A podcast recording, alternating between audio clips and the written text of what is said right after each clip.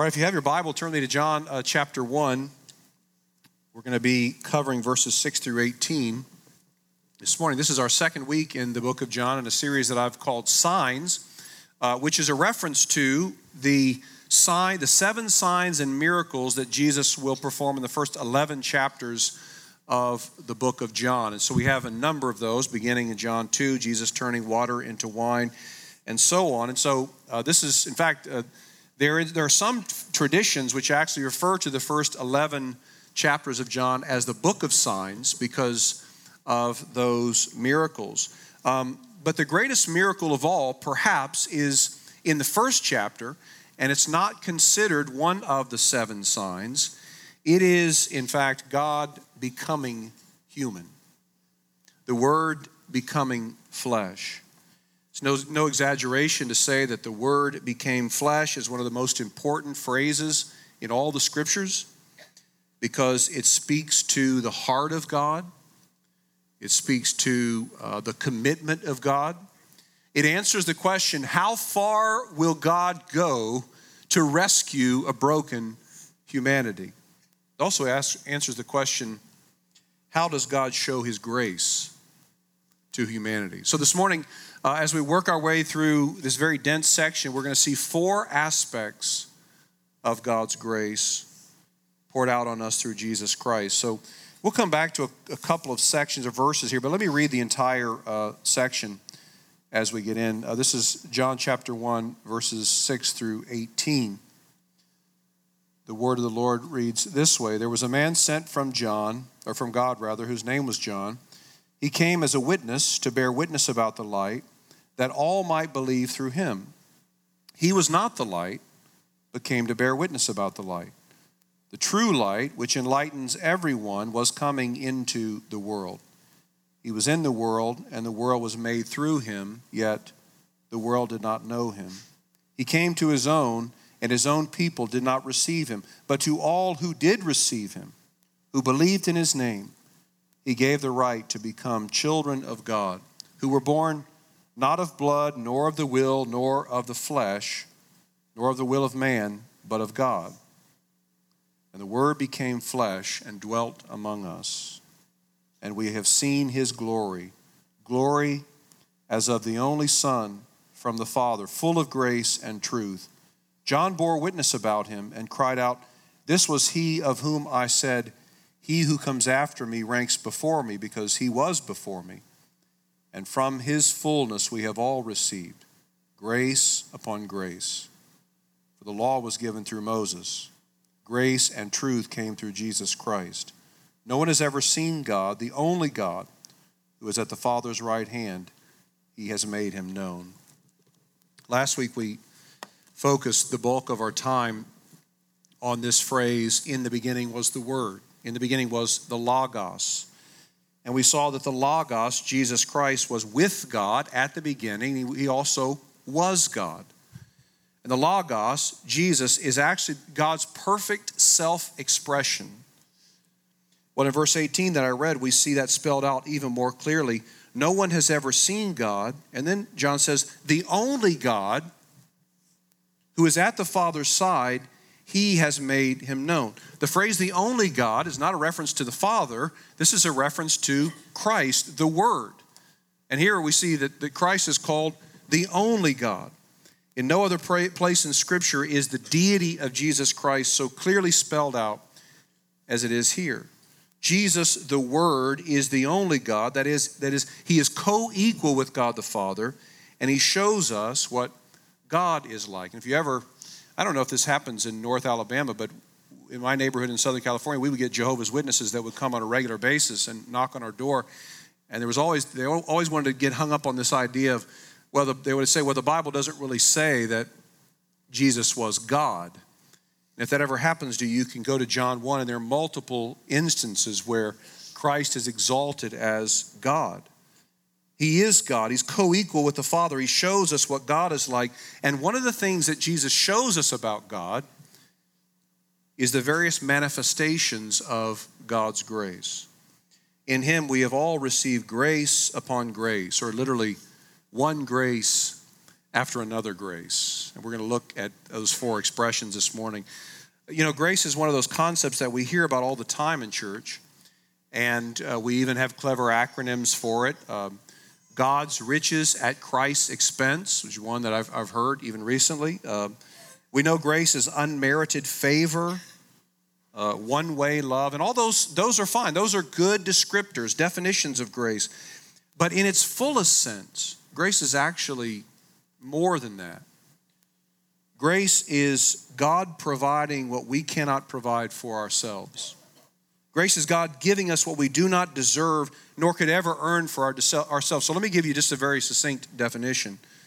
One sentence. Grace is God providing for us what we neither deserve nor could provide for ourselves. And it's not just salvation, although certainly it is salvation. It's more than that. It's, it's laughter, it's friendship, it's family, it is joy, it's knowledge, it's understanding, it's health. It is all of these things that God provides for us that we cannot provide for ourselves, nor do we deserve. Again, we're going to look at four expressions of that, but in John 9, uh, 1 9, we see that John says, uh, there was a man sent from God whose name was John. Now, this is, of course, not a reference to himself. He's not speaking in the third person here. This is a reference to John the Baptist or John the Baptizer. And he says that John the Baptist wasn't the long awaited Savior, he simply paved the way for the long awaited one. The one who would come, John says, is the true light who gives life, who gives light to everyone. So here, here's the first aspect of God's grace we're going to see this morning. That is God's indiscriminate grace. When verse 9 says that the true light enlightens everyone, it doesn't mean that everyone will become a follower of Jesus Christ. Right? We know better than that. The rest of the scripture uh, makes it clear that most people will actually, in fact, even this immediate passage makes it clear that, clear that most people will ultimately reject Jesus. Narrow is the road that leads to life, and few there are that find it, Matthew tells us. So it's not, John is not saying that everyone will become a follower of Jesus, everyone will put their faith in Jesus. The enlightening that Jesus brings here is not a reference to spiritual salvation. John is saying that in Jesus Christ, God introduces himself as he truly is to all of humanity. The Bible teaches that God is knowable only to the extent that he makes himself known. So we can't get to God by our reasoning. Job mentions this. We can't get to God by our intellect. We can't figure God out on our own. We can only know about God what He wants us to know.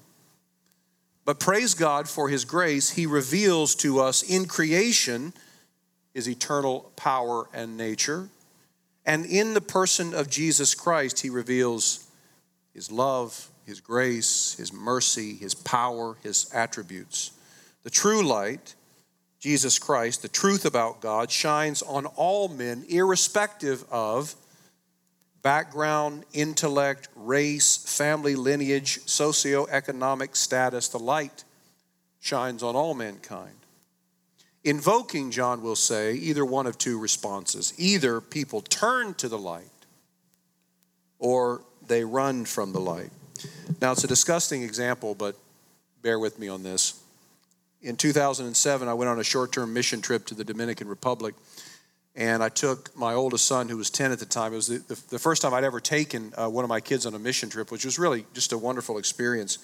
Um, and, you know, we learned a lot. It was amazing. But as soon as we got to where we were staying, which was a little bungalow in the south part of Jarabacoa, we were given earplugs and told, put these in your ears at night when you sleep. Now, why do you suspect we were given earplugs? You would think it was because of the noise, right? That would be the natural conclusion. Well, that was not why we were given the earplugs. The problem was cockroaches were so bad that they actually were known to crawl into people's ears at night. This happened to one of the guys who was with us, and he actually had to go to an emergency room to have a cockroach uh, removed from his ear. So course, that didn't appeal to me, so I had not only did I have the ear earplugs in, I had a hat on. I pulled a hood over my face. It was uh, it was 90 degrees, but I was dressed like I was trying to survive a blizzard. But the last thing I wanted was a cockroach in my ear. And so, but the thing is, the cockroaches were everywhere. And I hated this. I hated to get up at night and use the restroom because as soon as you'd flip the light on, of course, they would scatter like crazy. And they were, they were all over the place. Well, what the Gospels tell us is, is this, this metaphor of the light over and over is that when the light when the light shines, it exposes darkness, right? It exposes evil deeds, exposes wickedness, and it either draws people to God in humble faith or it repels them in their independence. But that knowledge of God, the objective revelation of God, is available to all mankind in the person of Jesus Christ. So not only does God reveal himself to the upscale mover and shaker, but he also reveals himself to the single mother. He also reveals himself to the prostitute. He also reveals himself to the homeless person. God is no respecter of persons. Not only does God make himself visible to the highly esteemed, but he makes himself visible to the despised the outcast. Not only does God make himself known to Americans, but he makes himself known to Europeans and Africans, Middle Easterners, Asians, and members of every, other nation and tongue. Sometimes we feel like, as a nation, we've got the market cornered on Christianity, don't we? Yeah, we see the way that people are coming to faith in other parts of the world. It's astounding, really. God's grace knows no boundaries. See, indiscriminate grace does not mean that all receive the same, but that all receive some. God's enlightening, verse 9, enlightens everyone, but it also divides. Look at verses 11 through 13 again. He came to his own, and his own people did not receive him. But to all who did receive him, who believed in his name, he gave the right to become children of God, who were born not of blood nor of the will of the flesh, nor of the will of man, but of God. Here's the second expression of God's grace. Our second point is God's invitational grace. I'm not typically a big fan of alliteration. In fact, I normally despise it beginning each point with the same letter because it often requires that you force something into the text, but this just flowed so naturally that I couldn't resist. God's invitational grace to every single person, God extends this invitation believe in Jesus Christ, and I will forgive you. I will make you my child.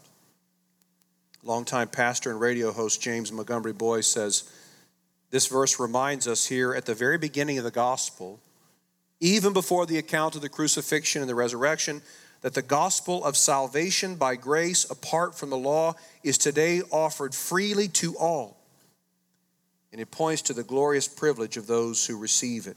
God has extended a bona fide offer of salvation to all people. It doesn't matter what your background is, your theological or faith background. It could be Reformed, Arminian, Presbyterian, Baptist, Methodist, Wesleyan, whatever it is. Every Christian must admit this must acknowledge this. God extends a bona fide offer of salvation to all who would repent. And certainly this fuels us in our mission, doesn't it?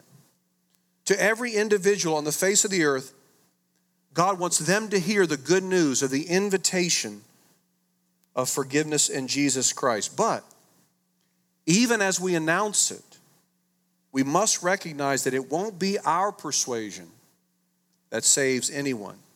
Verse 13 says, Of those who received them, who were not born of the blood, of blood, nor of the will of the flesh, nor of the will of man, but of God. Not of blood means being born into a Christian family doesn't make you a Christian. I've heard this so many times over the years when people say, I've asked them either in a casual setting or maybe they're preparing for baptism or preparing for membership just about their, their statement of faith. They say, Well, I grew up in a Christian family. But that doesn't make anybody a Christian. In fact, this notion would have really uh, infuriated the original audience here because in first century Jewish thought, they held to this notion that because of their great ancestry, right, because of their great lineage, God would adopt them based on that, based on blood. But Jesus says, John says, it's not of blood, nor of the will of the flesh. Now, this is a maybe the most hotly debated one. What does John mean here? A lot of people have wrestled with this. I think, given the way the term the flesh, this Greek word sarx, is used throughout the New Testament, as our appetites or passions, I believe that what John is talking about here is emotions. A person is not born again simply by emotions. You know, some people consider themselves Christians because maybe they, they come to church and they, they, they get emotional and, and they, they, they're really overwhelmed by a particular worship song or whatever it is, but, but that doesn't make you a Christian. Not, a person doesn't become a believer by getting emotional. God's salvation is not about an emotion as much as it is about a position, those who are made alive in Christ through faith. Now, there's nothing wrong with getting emotional. I get emotional sometimes. We can get emotional, but it's not getting emotional that makes us a Christian, nor the, of the will of man. In other words, no one else can make you a child of God, and we can't will anyone else to become a child of God, despite how much we might like to do that, right?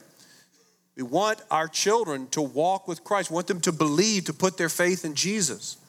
We can't will it for them. Now, we can pray for them and plead for them, believing that God works through our prayers, but no one else, no one can make another person a believer. Salvation is from the Lord, but of God. The new birth is nothing short of a miracle from God. It has nothing to do with human initiative, nothing to do with human merit or deserving. Only God can save by his grace. Our responsibility then is to respond personally and urgently and to proclaim God's invitational grace indiscriminately to all, again, regardless of background, gender, race, history, ethnicity, even sinful past. I had to deal with one of the most difficult situations I've ever dealt with in ministry one year in. I received a voicemail from a man who said he desperately wanted to meet with me. Didn't go to our church. I didn't recognize the name, never heard of him. Didn't leave any details as to why he wanted to meet. And I wasn't able to get respond to his voicemail within 24 hours, so he called me again. And then one early afternoon, I was in my office, and one of the administrative assistants buzzed me and said, Hey, there's a guy here who wants to see you. His name is such and such. Do you recognize the name? I said, No, I, I, don't, I don't recognize the name. And they said, Well, he's here. I said, okay, well, let me uh, give me a moment here and I'll, and I'll speak with him. So he came back to my office and hardly, hardly looked at me in the eye at all, but he informed me that he had just been released from prison, multiple accounts of child molestation. He had secretly taken children in people's own homes, in their homes, into restrooms, into bedrooms, and molested them. But he said, he, was, he appeared to be broken. He said, I need to be forgiven. I need to be forgiven. I need to be made right with God. I know what I've done. I know it's wrong. I know it's horrible. I know it's heinous, but I, I want to be forgiven. And I had to ask myself that moment did I believe that God's grace was big enough to forgive a repeat child molester? A man who himself, by his own admission, came up came from a messed up family, a man who was molested as a child. I had to ask myself the question: ten months into pastoral ministry, did I really believe that God could save a person like him? And I had to conclude that God could and does. That God's grace does not discriminate based on a person's history or background or sinfulness. John says, To all who received him, to all who received him, who believed in his name, he gave the right to become children of God. Now, maybe you're saying, but I don't know me. How, how do I know that I can trust Jesus? He doesn't know me. Uh, look at the first part of verse 14, that first section. And the Word became flesh and dwelt among us. The Word became flesh. The concept of God becoming flesh, human, has always been a source of controversy. This has been a stumbling block to people from, from the very beginning, even in the first century. It's been a reality that has troubled, confounded, and even separated people. And in fact, this same John would write in some of his other letters, he writes in a way that reveals something, reveals that this was a problem. Accepting the humanity of Christ, it was a problem from the very beginning. You can sense it in his letters. In fact, 1 John 4 2, he writes, Every spirit that confesses that Jesus Christ has come, what? In the flesh, is from God. 2 John 1, for many deceivers have gone into the world who do not confess the coming of Jesus Christ, what? In the flesh. Such a one is the deceiver and the antichrist. What do the deceivers deny? That Jesus Christ, the Word, the God man, came in the flesh. How far will God go to save a lost world? God has come all the way down to us and become human, taking on flesh, entering a world of violence, willingly surrendering his own life so that the people who were his enemies could be redeemed. From the earliest days of the church, many have fought against this. And the followers of Jesus have always pushed back, of course, against any attempt to reject the humanity of Jesus In fact, in the fourth century, the church formalized the Nicene Creed and began to use it in worship. In the 300s, people began to say and confess and recite these truths together, century after century, generation after generation.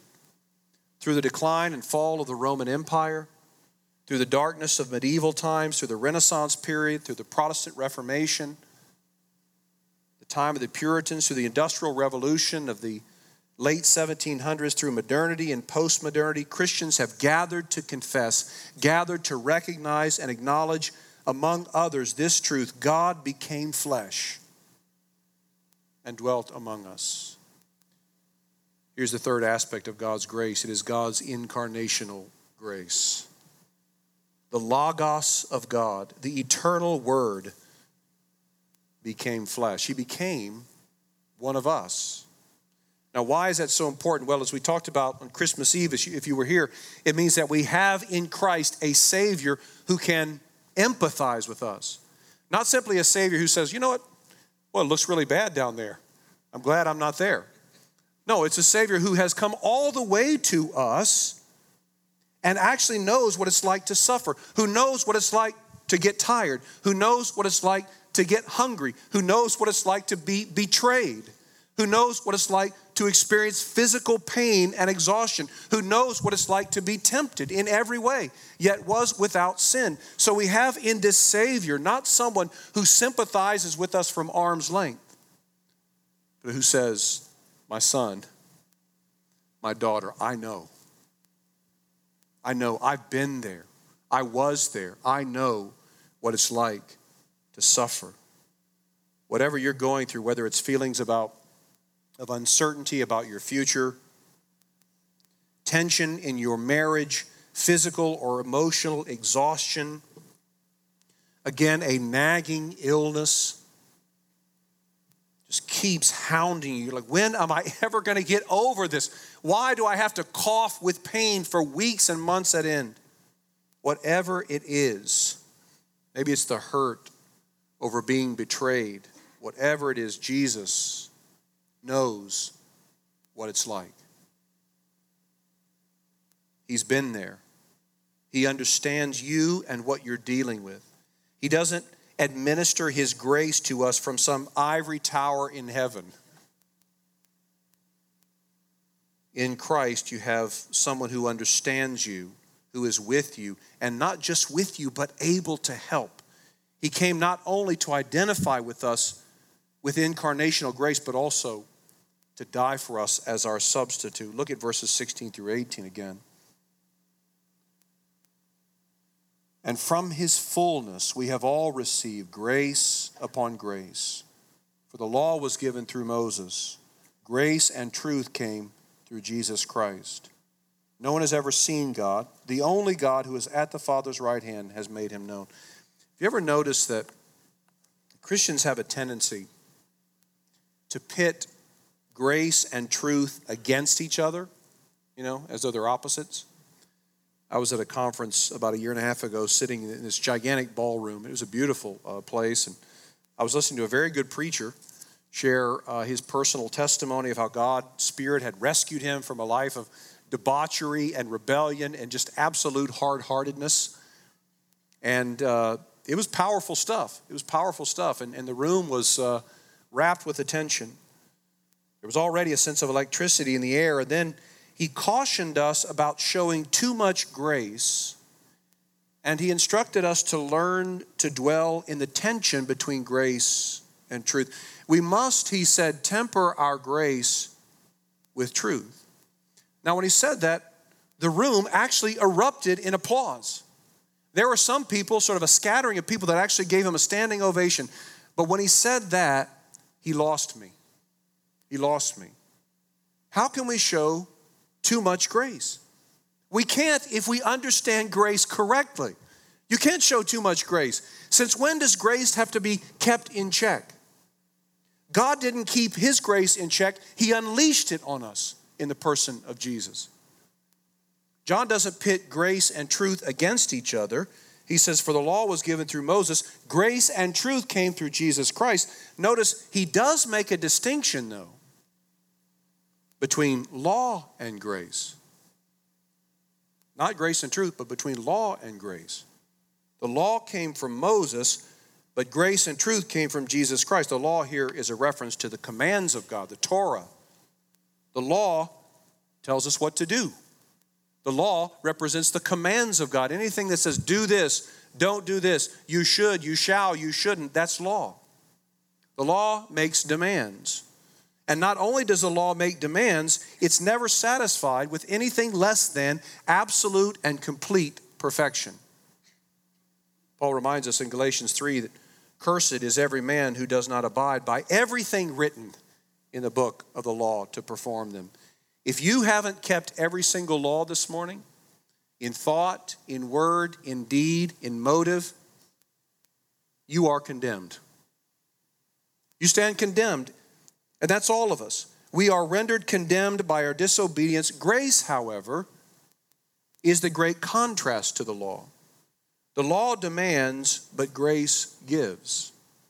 Under the law, God demands righteousness from people. Under grace, He gives people His righteousness through Jesus Christ. Now, notice that John tells us that the law was given through Moses, but grace and truth came through Jesus Christ. In other words, Moses is not the law, it was given through him. And Jesus didn't simply bring the law, bring grace, Jesus was grace. Let me say it another way Moses brought the standard, Jesus was the standard. Jesus embodied and satisfied the law so that all who are in him, who would be condemned as lawbreakers, are now considered standard keepers, law keepers by faith regardless in what, of what they've actually done. Here's a fourth expression of grace it is God's liberating grace. And you don't know how badly I wanted to begin this word with the letter I, but I just couldn't come up with one. God's liberating grace. How is Jesus God's liberating grace? Well, under law, righteousness is based on obedience, performance, good works which leaves us actually all enslaved because we fail to keep the law. But under grace, righteousness is based on Christ's obedience, his performance, his good works, which means on your very worst days and on your very best days, if you are in Christ, you are accepted. You are free from condemnation. And that's liberating because it frees us from pretending, insisting that we have it all together, or trying to persuade others that we're not really blank, whatever they say we are. Now, under grace, we can say, you know what? Actually, I am. I am selfish. I am angry. I am lustful. I am lazy. I am rude. I am thoughtless. But I'm pleading with God I'm pleading with God to redeem me, to, to, to help me in those areas. And yet, even now, I am accepted by Him because of Christ. It's liberating because we don't have to preserve our reputation any longer. What could be a better reputation than being a child of the king of the universe? I, a friend of mine was a celebrity pastor. I guess I can call him a friend. We texted back and forth a few times, and I talked to him maybe once or twice in person. But either way, he was a very well known pastor and author who fell morally. And when it happened, he was frustrated. He was angry at God. He was angry at the people who discovered. He was busy at the work of trying to rescue his reputation. He said, I was in full self salvation mode until a counselor and friend said to him, The purpose behind the suffering you're going through is to kick you into a new freedom from false definitions of who you are. Kicked into freedom. That's an interesting phrase, isn't it? The false definitions this man had embraced were things like, You are a good person. You're a person that everybody should want to be like. You have accomplished so much. You are worthy of everyone's emulation. None of that was true anymore. And actually, it never was true. He was always and only a person in constant need of God's grace. And the freedom of an, uh, was this new definition of who he was, this new identity Here's the only thing he could cling to as people talked about him behind his back, as he lost his position in a prominent church, as no one bought his books anymore. The new definition came from God, and it was this You belong to me. You are mine, and I love you. I purchased you at great cost, and I will never let you go. I delight in you. You are perfectly righteous in my eyes because of Jesus Christ and his work on your behalf. See, that's liberating grace. But here's the deal with grace just like any other gift, it has to be received. And the cold, hard reality is that I say to you, with almost two decades of pastoral ministry experience, the reality is we don't really like grace. We don't really like it. Remember, I said that grace is God providing for us that what we can, what we neither deserve nor can provide for ourselves. Well, receiving grace means accepting, actually admitting that we cannot provide for ourselves, nor do we deserve any good spiritual thing. Grace takes away the scorecards and it renders us all even. And because of that, grace is unsettling to us. Jacques Ellul says it so beautifully. He writes this the really unbearable thing for us is grace. It is exactly the opposite of everything our religious sentiments are looking for. We do not want grace. It does not satisfy our religious needs. We are possessed by an obsessional desire to justify ourselves, to declare that we are righteous, to be righteous in our own eyes, and to seem to be righteous in the eyes of others. Saying that God loves us grants us no reassurance. We would prefer it if He gave us 50 things to do so that when we had done them, we could be at peace. We do not want an ongoing relationship with God. We prefer a rule. We prefer being our own ruler. And can I say to you something I hope I won't regret?